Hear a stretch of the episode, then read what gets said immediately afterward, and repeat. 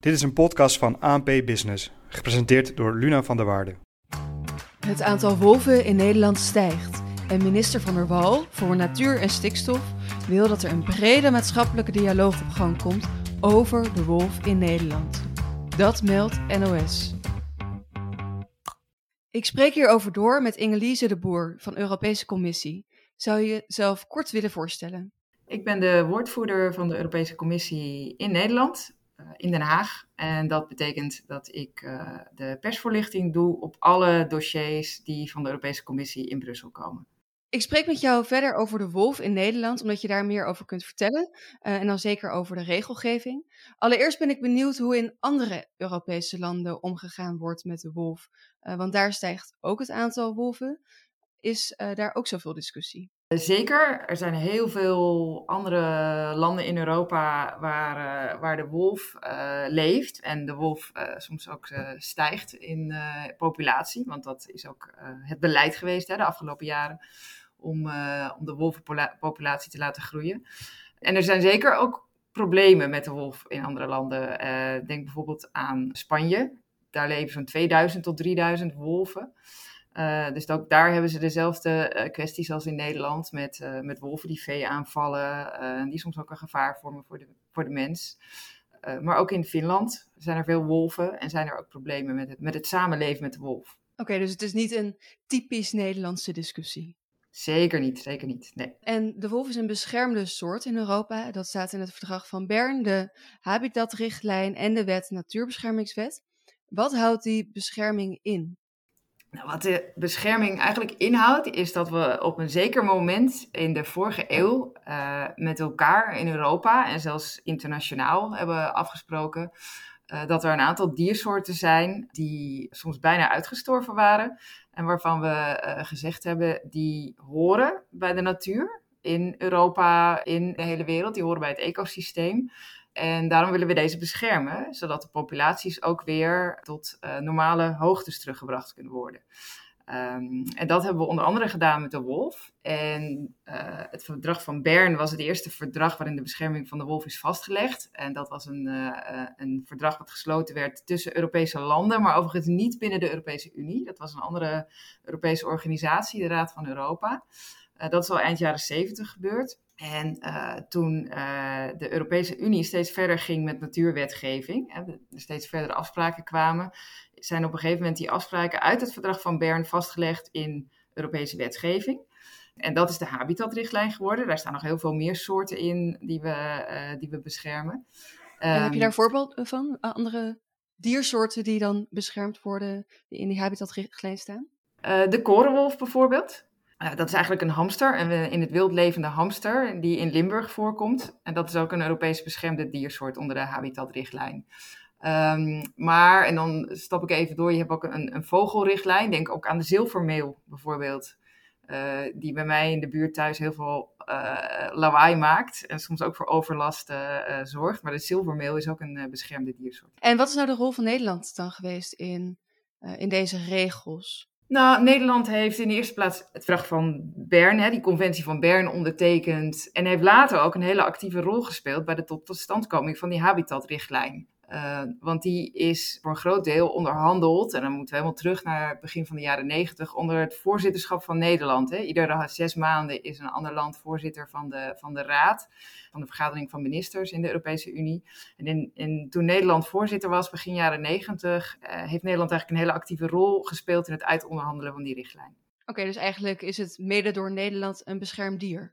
Zeker, zeker. Ja, al moeten we dus ook verder terug in de tijd. Hè. Het, is, het is niet zo dat, het, dat er een ambtenaar in begin jaren negentig met een, een leeg wit papier ging zitten en daarop schreef, nou, welke diersoort zullen we nu eens beschermen? Uh, ik denk aan de wolf. Nee, dat was iets wat al, al, al vele jaren daarvoor speelde en dus ook al in die conventie van Bern stond. En welke rol speelt de Europese Commissie hier dan in, of in deze regels? De Europese Commissie doet wetsvoorstellen, dus heeft uh, destijds ook het eerste voorstel geschreven uh, voor die habitatrichtlijn. Uh, en vervolgens zijn het de lidstaten samen met het Europees Parlement die daar een beslissing over hebben genomen. Maar een hele andere belangrijke rol van de Europese Commissie is wat ze dan met een heel mooi woord noemen de hoeder van de verdragen. Dus de Europese Commissie moet eigenlijk op toezien dat wat de lidstaten met elkaar afspreken, dat dat ook uh, volgens de letter van de wet wordt uitgevoerd. Dus je kan eigenlijk de Europese Commissie zien als een scheidsrechter. Die houdt bij uh, of de afspraken worden nageleefd in die wetgeving. Uh, en daarom leveren bijvoorbeeld landen ook um, staatjes in van de hoeveelheid wolven, maar ook andere dieren die, uh, die voorkomen in een land. De Europese Commissie houdt dus, houdt dus bij hoe staat het met de populaties van al die dieren die we beschermen.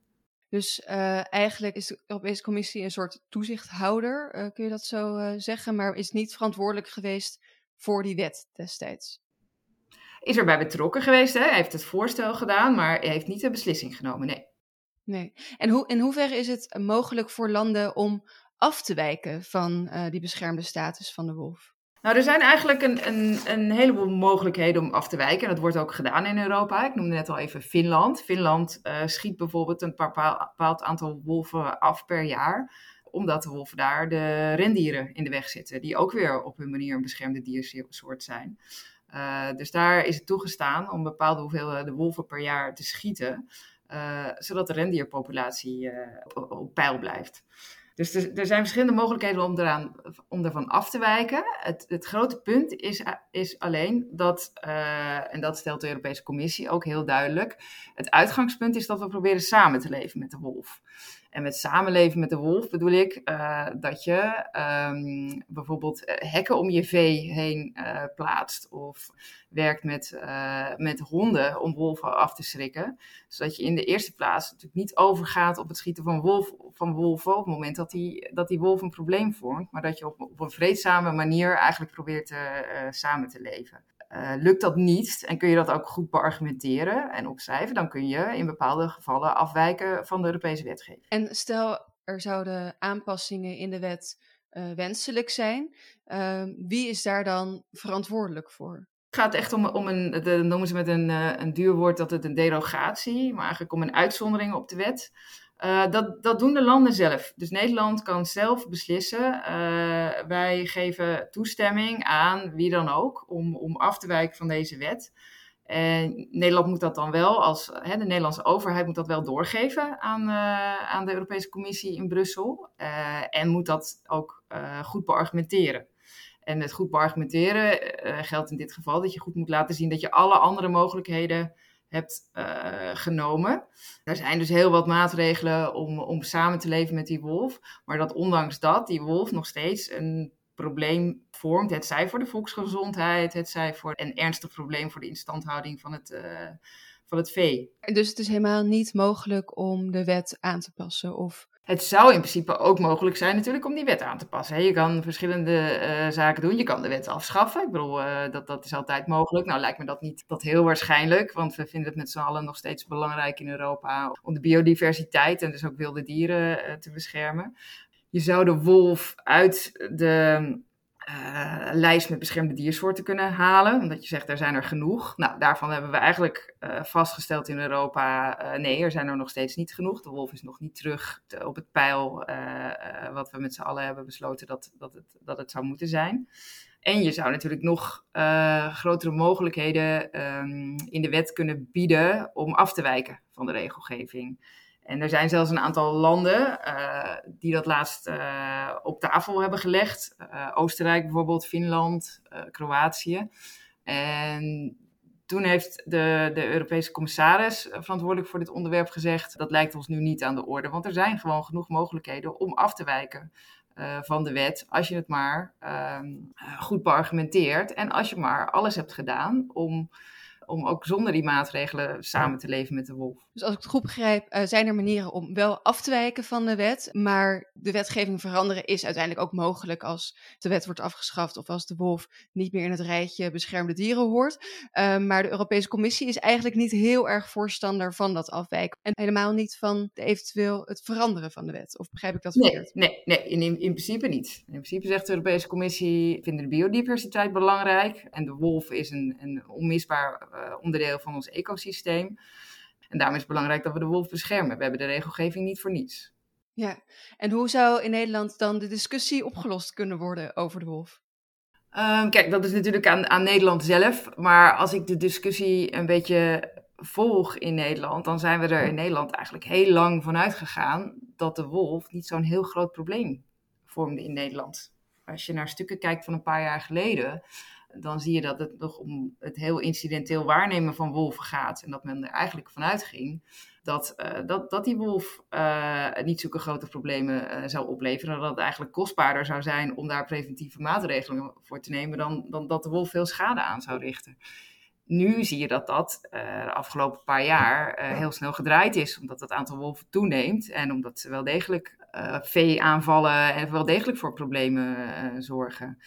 Uh, dus ik denk dat Nederland nog in het stadium zit van uitzoeken, maar wat, wat kunnen we nu eigenlijk daaraan doen? Hè? Wat, wat, wat mogen we binnen de wetgeving doen? En uh, wat ik ook weinig terughoor, er zijn bijvoorbeeld ook heel veel Europese subsidies om maatregelen te nemen tegen de, tegen de wolf. Uh, de landbouwfondsen in Nederland mogen gebruikt worden om maatregelen te financieren om de wolf in ieder geval buiten de hekken te houden, hè? Uh, de wolf bij het vee weg te halen. Er zijn mogelijkheden om samen te werken met andere landen. En daar zijn ook fondsen voor beschikbaar om te kijken, hey, hoe pakken jullie het nu aan en wat zijn er nog voor, uh, voor middelen? Dus um, uh, mijn vermoeden, maar dat, dat, dat zeg ik nu eventjes uh, op basis van wat, wat ik lees in de media. Hè. Ik ben ook geen, geen expert op, op hoe er met de wolf wordt omgegaan in Nederland. Is, maar is dat Nederland nog in het stadium zit. Dat we aan het uitzoeken zijn. Wat, uh, wat kunnen we nog doen en wat, en wat mogen we doen? Ja, dus eigenlijk is er binnen de wet heel veel mogelijk. Ja. Ingelise de Boer van de Europese Commissie, dankjewel. Graag gedaan. Dit was een podcast van ANP Expert Support in dienst van AP Business. Deze expert staat in de bronnenbank van ANP. Zie ook anp.nl/experts.